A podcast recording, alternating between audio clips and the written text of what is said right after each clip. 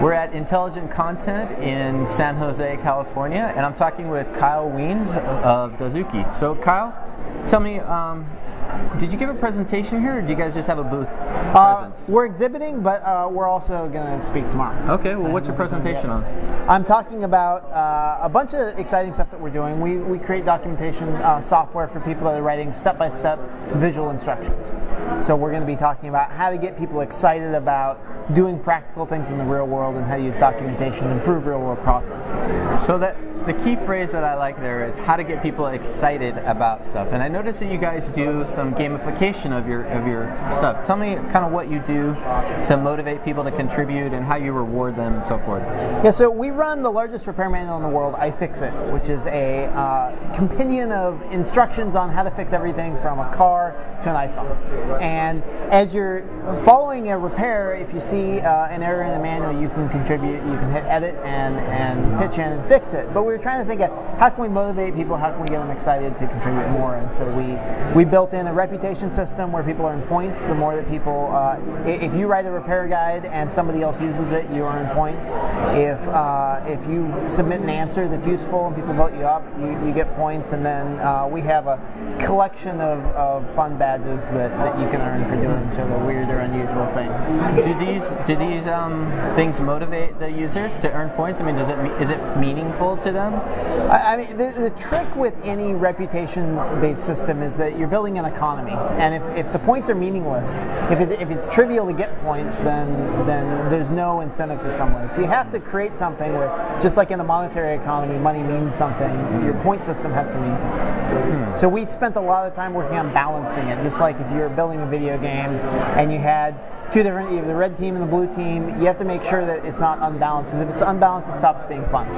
And with a reputation system, you have to make sure that uh, the points mean something and that uh, you've got you've got something. I mean, if I'm awarding you points, I, that has to be something tangible that you did that, that made my life better, and I'm going to give you points for it. So you, you said you have a lot of students that are kind of involved, or, or you mentioned that you sometimes contact professors and universities and, and have the students write manuals as part of their uh, assignments, right?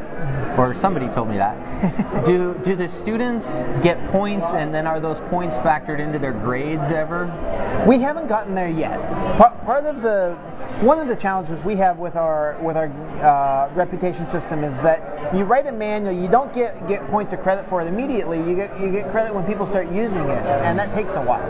So I might write a manual, and six months later you use it to fix something. I'm not going to get points up front. I'm going to get points later when, when you when you do the repair. So we have a, a delayed gratification. That's a bit of a challenge, and we're trying to work on ways that we can we can get people more excited. So we have students that will write uh, repair manuals as part of their coursework. So we'll go to the university and say, "Hey, you have a tech writing class for engineers. That's fantastic. Would you like a real world project for that for your class?" And we've got professors at about 30 different universities that have uh, found that this is a really useful project. So they use it in their class, and the gamification, the point-based system in the class is their grade. But there's a real world benefit that they're writing a repair manual that's on ifixit.com that's going to be available for the long term. So you you talked earlier about like the, the challenges of trying to gamify, trying to make it balanced and, and meaningful. What are some other challenges you've you've faced in just trying to engage your your audience? you, you got to find a way to uh, connect. I mean, gamification and any sort of re- reputation-based system is is really a proxy for people's intent.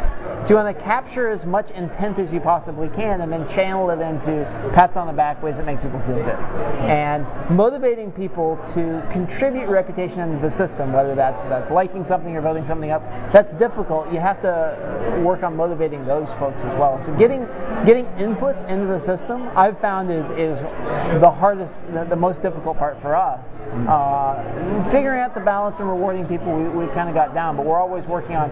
How, you know, s- someone could be googling and saying, "Hey, I, I, I broke my iPhone and it's doing this weird thing. What should I do?" And you land on a question.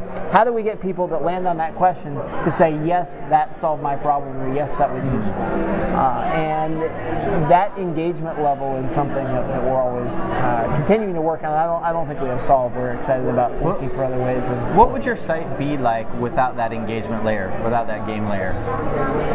Would it? Would I mean? Would it be? A lot of people look at gamification and say non-mission critical, kind of icing on the cake. Is that the case, or is it actually like a core driver? If you took it away, would your site just still be pretty much the same, or what? It, it's hard. I mean,